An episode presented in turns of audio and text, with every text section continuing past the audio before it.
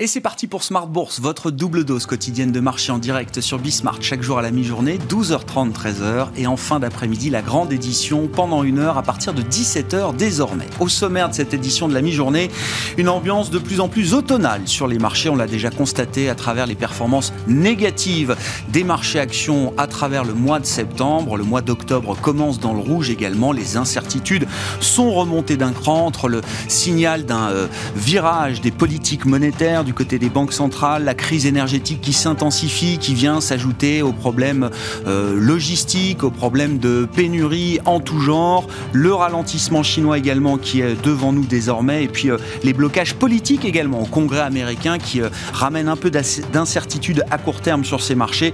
Résultat, les actions sont en baisse d'environ 0,5 à 1% à la mi-séance en Europe. Vous aurez le résumé complet dans un instant avec Alix Nguyen. La prochaine étape pour les investisseurs, ce sera celle des résultats d'entreprise. La campagne des publications du troisième trimestre commencera dans les prochains jours avec euh, là aussi hein, des interrogations quand même sur la question des marges des entreprises et du pricing power des euh, grands groupes cotés. L'inflation reste bien sûr le cœur du sujet pour euh, les marchés, pour les banques centrales également et pour les économistes. L'inflation en zone euro ressort à peu près conformément aux attentes. Hein. On est encore dans une phase d'accélération de l'inflation en zone euro en ce mois de septembre, une inflation qui atteint au global 3,4% sur un an. Et si on se concentre sur l'inflation stricte, l'inflation sous-jacente, on note là aussi une accélération de l'inflation cœur en zone euro sur un an à 1,9% pour le mois de septembre. Et puis comme chaque vendredi, on s'intéressera à, vos finances, les finances personnelles des managers, précisément avec la question du euh, management package, un dispositif très en vogue de rémunération, bien sûr, pour les managers clés dans les entreprises, dispositif en vogue avec euh, des LBO, encore le, le besoin, la nécessité des euh, entreprises innovantes de conserver, voire d'attirer des talents. Comment ce dispositif de management package fonctionne-t-il? Comment financer son management package? C'est une des questions qu'on se posera et c'est Sylvie Filière euh, qui sera euh, avec nous en plateau pour nous apporter ses réponses, directrice de la structuration et de l'ingénierie juridique de Natixis Wealth Management.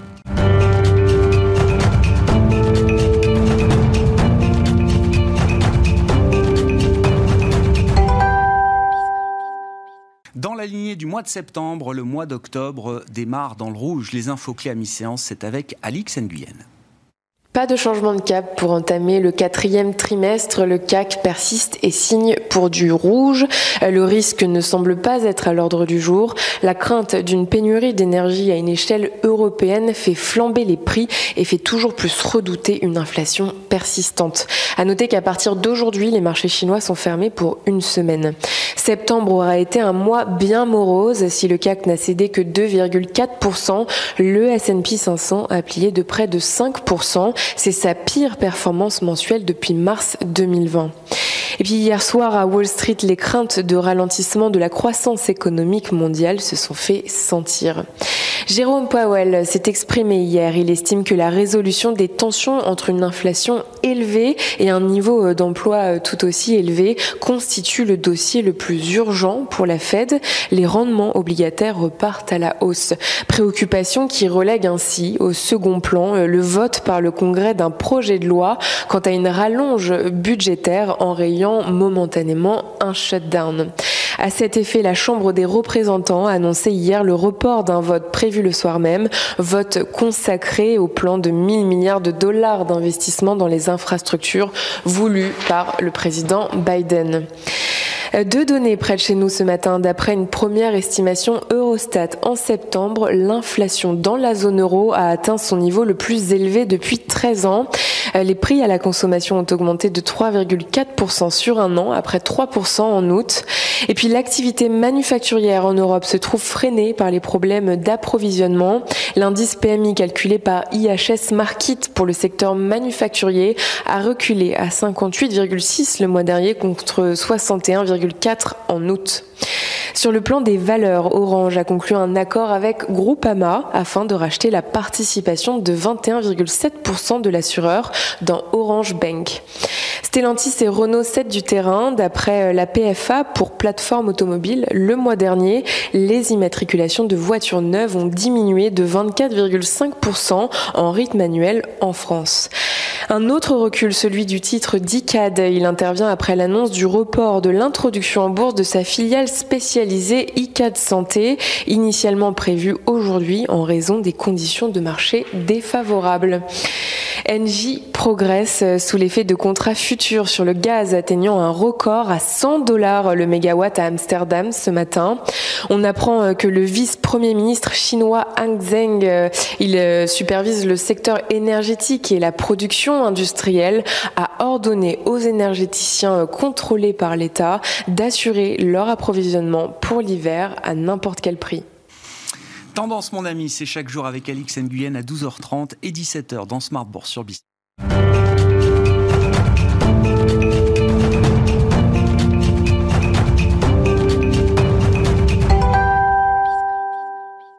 Gilles Mouek est avec nous par téléphone depuis Londres pour entamer cette émission de la mi-journée de Smart Bourse, chef économiste du groupe AXA. Bonjour et bienvenue Gilles. Merci beaucoup d'être euh, d'être avec nous. C'est un peu l'histoire du sparadrap du capitaine Haddock qui euh, colle, qui colle et qui euh, agace, qui rend nerveux. L'inflation, bien sûr, Gilles, alors qui continue de progresser. On le voit ce matin avec la première estimation d'inflation en, en, zone euro. Est-ce que la nature de l'inflation, telle qu'on l'observe aujourd'hui, telle qu'on arrive à la prévoir, avec un peu de confiance peut-être pour les prochains mois. Est-ce que la nature de l'inflation reste transitoire, Gilles? C'est transitoire, à mon avis, oui, c'est transitoire qui dure, parce que euh, les chocs, en fait, euh, s'accumulent les, uns aux autres. On a un choc de, rattrapage dans les secteurs qui avaient été, euh, dont les prix avaient beaucoup baissé au, pic pandémique. Là, on a, du rattrapage, on a toujours l'impact de la pénurie mondiale de, de semi-conducteurs, on a l'augmentation des prix dans le transport maritime, et puis là, dernièrement, on a aussi des chocs supplémentaires du côté de, de l'énergie, l'approvisionnement en gaz qui, euh, qui va probablement continuer à, exercer ses, effets. Donc euh, il n'y a pas d'inflation endogène à ce, stade. Pour l'instant, c'est le calme plat, par exemple, du côté des, salaires négociés dans la zone euro. Hein. C'est une série que, la, BCE suit, suit de, très près. Mais voilà, ça dure longtemps. Euh, quel est le risque? Le risque est de deux ordres. Il y a un risque euh, négatif pour la croissance, qui serait que en réaction à, ce pic d'inflation, les ménages réduiraient leur, consommation. Ça, c'est quelque chose à, suivre de près. En même temps, il y a une telle épargne accumulée depuis depuis le début de la pandémie que l'érosion du pouvoir d'achat ne jouerait sans doute pas trop dans la capacité de, de, consommer des, ménages. Et puis la deuxième hypothèse, évidemment, qui serait la plus problématique, ce serait une situation dans laquelle ce, ce pic d'inflation commence à faire bouger les anticipations d'inflation à, moyen long terme et se traduisent par euh, des effets de second tour euh, via les salaires et via les marges on n'en est pas là. Je pense que si, euh, comme c'est, je pense, le, consensus, on commence à avoir un ralentissement des prix en fin d'année ou début de l'année 2022, on devrait pouvoir éviter ces effets de second tour. Mais c'est évidemment quelque chose à considérer. Oui, donc on, attend quand même une, une, décélération euh, dans les prochains mois de cette, de cette inflation, euh, Gilles. Euh, certaines banques centrales, le marché également, à travers le discours des, des, banques centrales, semble avoir pris un peu d'avance. En tout cas, les, les, choses, le pricing de marché a quand même beaucoup évolué, alors au gré des discours des différentes banques centrales. Fed étant pas forcément d'ailleurs la plus agressive aujourd'hui, mais on voit de plus en plus de banques centrales qui soit remontent d'ores et déjà leur taux, soit ont prévu de le faire. Et encore une fois, des euh, marchés qui intègrent euh, bah, des hausses de taux dans les euh, banques centrales développées, peut-être dès la fin de l'année prochaine.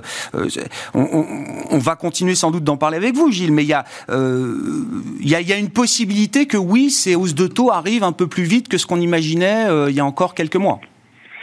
Je pense que la marée a un peu tourné en ce qui concerne les, banques centrales. C'est-à-dire que euh, on sent bien que toutes les banques centrales, à des degrés divers, sont en train de, euh, de se mettre en, en, position pour une normalisation de, de, leur politique monétaire. On a déjà eu euh, des, des, hausses de taux ici et là. On a cette euh, avertissement de la Banque d'Angleterre, par exemple, qui pourrait relever ses taux avant euh, la fin du QE. Je pense que c'est très hypothétique, mais le simple fait de, de, de l'évoquer est assez, est assez important. On a eu ce mouvement aussi sur euh, le fameux dot plot, hein, les prévisions des, des, membres du FOMC à, à, à, la Fed. Et du côté de la BCE, même si euh, je pense que Christine Lagarde essaie de, de faire du retropalage depuis depuis quelques jours, on a quand même eu des bruits assez quiche, de vraies inquiétudes du côté de du côté de, de, de, d'éventuels effets de ce contour. Donc c'est vrai qu'on a une phase assez curieuse où les indicateurs conjoncturels sont moins superbement bien orientés qu'ils ne l'étaient au, début de, cette année, mais où les banques centrales restent très clairement décidé à, aller vers la normalisation. Il en faudrait beaucoup en termes de nouvelles conjoncturelles, je pense, pour que les banques centrales reviennent sur cette idée que, bah voilà, il commence à être temps de, réduire la voilure. Parmi les facteurs qui peuvent peut-être jouer un peu sur le sentiment du moment, euh, Gilles, la, question politique aux, États-Unis avec un Congrès euh, sous tension. Euh, alors, la question fait sourire, mais je la pose quand même. Est-ce que les États-Unis feront défaut le 18 octobre prochain, Gilles? Non, probablement, euh, ce serait une telle euh, parce qu'il n'y a pas de, de, de, de, comment dire, il n'y a pas d'impossibilité euh, politique à y arriver, puisque même si c'est une majorité fine, très fine même, les démocrates ont une majorité à la Chambre et, et au Sénat, donc c'est une question de, de, choix politique, c'est-à-dire que pour l'instant, la, la, la, difficulté en fait consiste à réconcilier l'aile gauche et l'aile droite des démocrates autour euh, du fameux paquet de 3500 milliards de dollars de, dépenses, autour également du soutien euh, au plan d'investissement bipartisan qui avait été négocié avec les, avec les républicains. Et tant qu'on n'a pas cet accord entre les deux fractions hein, du Parti démocrate, on ne peut pas facilement ajouter en fait cette, cette extension ou cette suspension euh, de, du, du, debt ceiling à, à, une loi de finances. Euh, donc on est dans une négociation politique, mais euh, je pense que enfin, tout le monde est à peu près à peu près d'accord pour penser que ce serait une telle catastrophe euh, avec un tel impact aussi sur le parti politique qui prendra le risque à tort a raison d'être vu comme celui qui l'aura provoqué, euh, qu'on y échappera sans doute comme d'habitude, j'ai envie de dire, au, dernier moment. Mais au-delà de cette question-là, à la question technique hein, de, la suspension euh, ou de, l'extension de, la, à, du plafond de dette, ce qui me paraît assez frappant aux États-Unis, c'est qu'en fait, on arrive déjà, et c'est quand même très tôt, à une très grande érosion de la capacité de Biden à, à, à obtenir en fait de ses troupes euh, les, les, les, mesures qu'il demandait. Le programme d'investissement est déjà beaucoup plus petit que ce qui avait été prévu. Il sera sans doute, à mon avis, obligé de réduire euh, l'ambition du programme de 3500 500 milliards. Donc en termes de stimulus budgétaire et en termes aussi, ça c'est à mon avis plus important, de soutien à l'économie américaine à long terme, toutes ces dépenses d'infrastructures qui, sont fondamentalement nécessaires parce que ça a été négligé pendant 20 ou 30 ans, et eh bien là on est obligé de constater que c'est poussif. Quoi. Euh, et ça c'est pas, c'est pas un très bon signal. Séquence euh, politique à suivre aux, États-Unis. Donc, on a le financement euh, fédéral euh, prolongé pour, pour quelques mois. Prochaine étape, le plafond de la dette le 18 octobre. Et puis, ces négociations autour du programme d'infrastructure couplé au programme social voulu par Joe Biden. Sur le front allemand, Gilles, qui a gagné les élections allemandes Ou quel sujet peut ou peuvent sortir gagnants des euh, négociations telles qu'elles se mettent en place aujourd'hui euh, à travers le, rapport de force qui a été marqué par les élections? Ceux qui ont gagné euh, les élections allemandes, c'est le binôme FDP-Vert.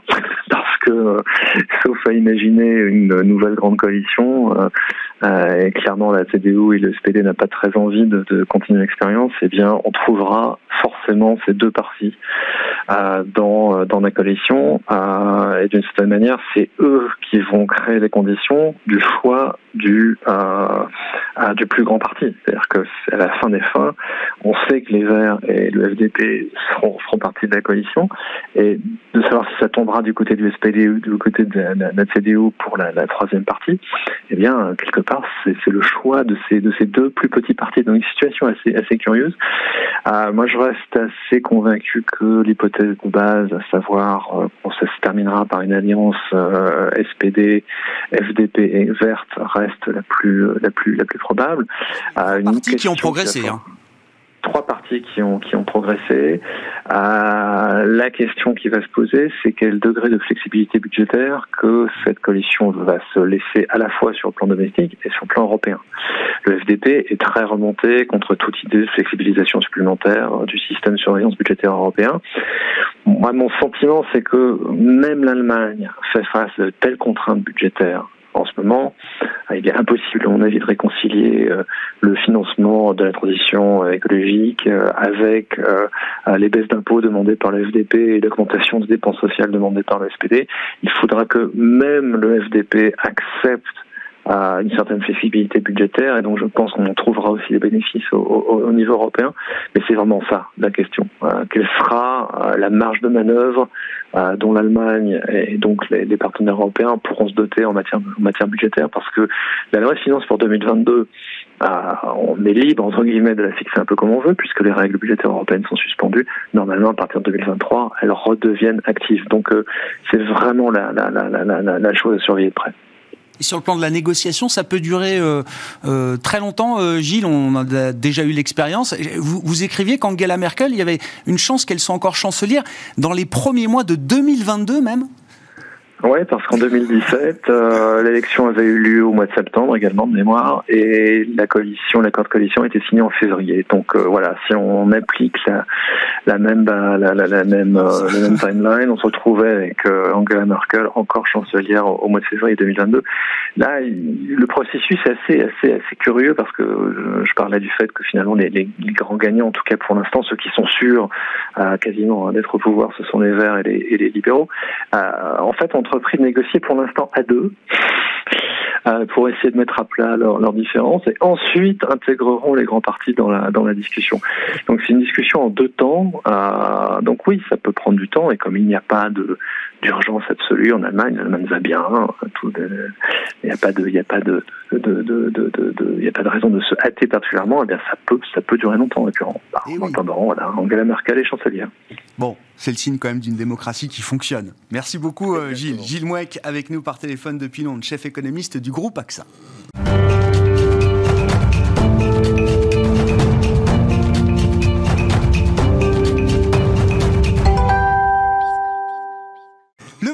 C'est finances personnelles. Le sujet du jour, c'est le management package. On en parle avec Sylvie Filière, directrice de la structuration et de l'ingénierie juridique de Natixis Wealth Management. Bonjour euh, Sylvie. Bonjour Grégoire. Comment est-ce que vous définissez un management package? On comprend qu'il s'agit d'un package de rémunération pour euh, manager. Qu'est-ce qui caractérise ce type de dispositif? Et est-ce que ce genre de dispositif, c'est quelque chose que vous voyez monter en puissance à travers le département d'ingénierie juridique de Natixis Wealth Management? Vous l'avez dit en introduction, effectivement, bah, la pratique nous vient des LBO effectivement, et depuis 2018, on voit un essor euh, considérable des opérations de LBO. Si on fait abstraction, effectivement, de l'année 2020, qui est un peu atypique pour tout le monde, mais c'est vrai qu'un fonds, quand il arrive dans une structure, qu'est-ce qu'il veut, lui?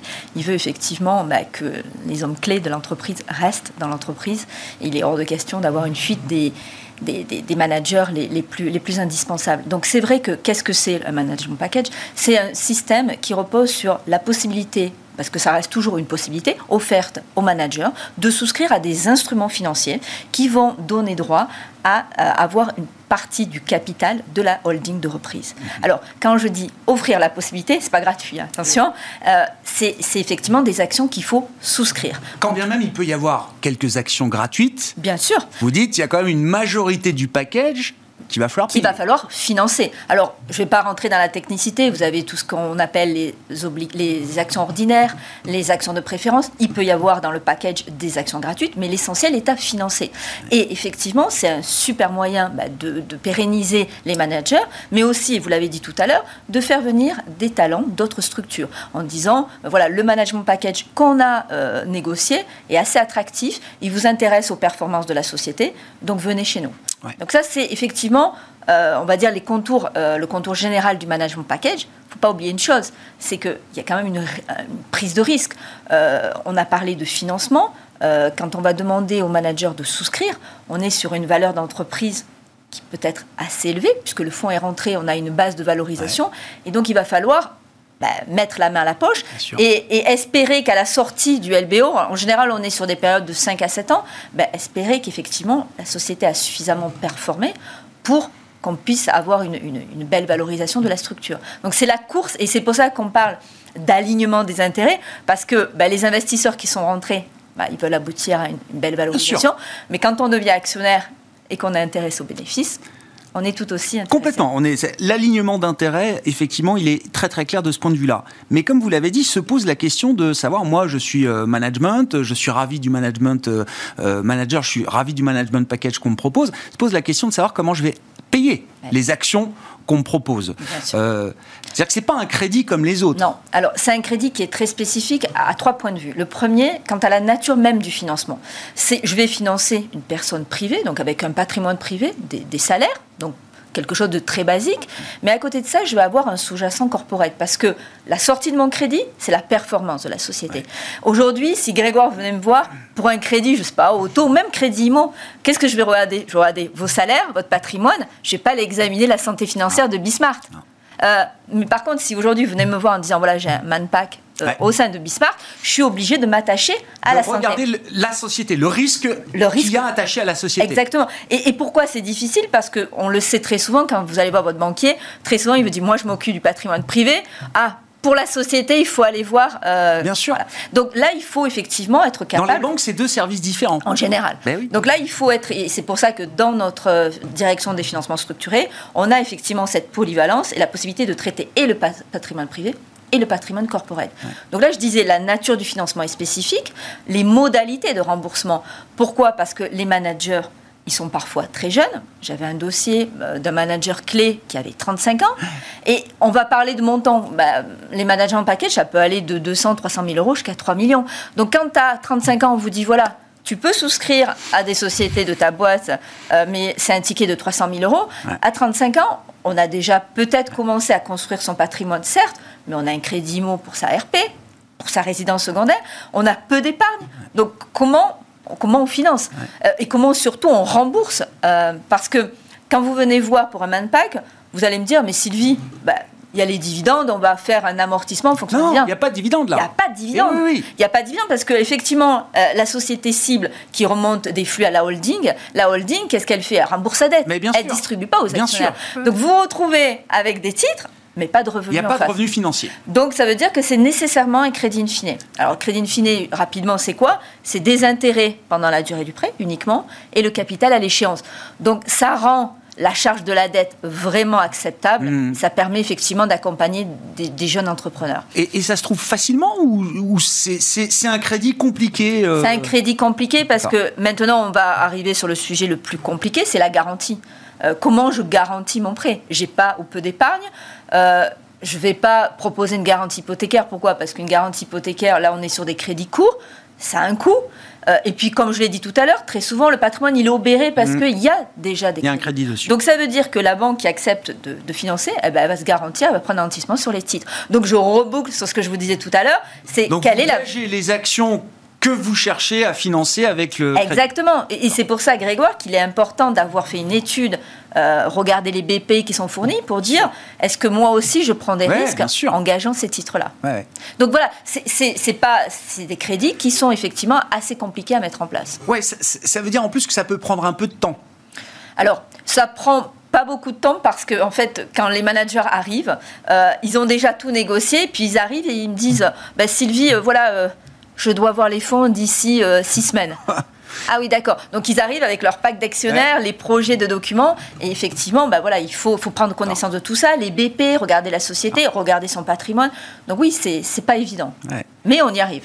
Comment ça se passe quand le manager quitte l'entreprise? Alors, effectivement, il est rentré dans la structure, du moins dans, la, dans le capital de la société, parce qu'il était manager, homme ou femme clé.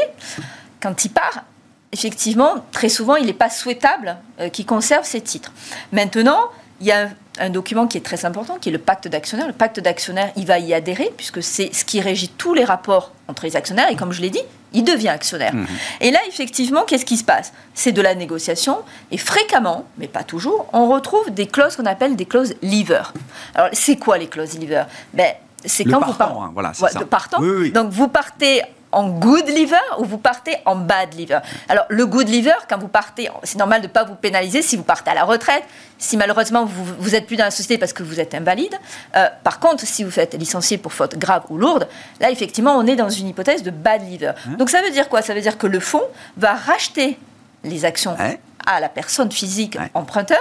Et selon si elle se trouve en good ou bad liver, alors en good liver, c'est ce qu'on appelle la fair market value, c'est-à-dire la valeur d'entreprise. D'accord Et en bad liver, on va avoir toujours cette fair market value qui, qui, sert de base, le postulat de base. Mais il y a un discount. Il y a un discount qui peut aller de moins 20, moins 30. Là, le dernier dossier que j'avais, c'était moins 50%. Ah oui. Vous avez même parfois des, des packs d'actionnaires qui prévoient des good liver, des medium liver et des bad liver. Donc, il y a une décote en fonction du, de la cause de départ. Mais attention, Grégoire, même si je pars en good liver, il bah, peut y avoir une décote. Oui, mais ça, c'est le marché. Ça, voilà, ça, c'est la décote de marché qui fait que bah, je pars 2-3 ans après, mais finalement, ça n'a pas si bien performé, voire au contraire, ça a régressé. Et je me retrouve bah, un peu pénalisé parce que j'ai un crédit. Moi, mon crédit, il est exigible dès, qu'il y a, dès que le salarié part.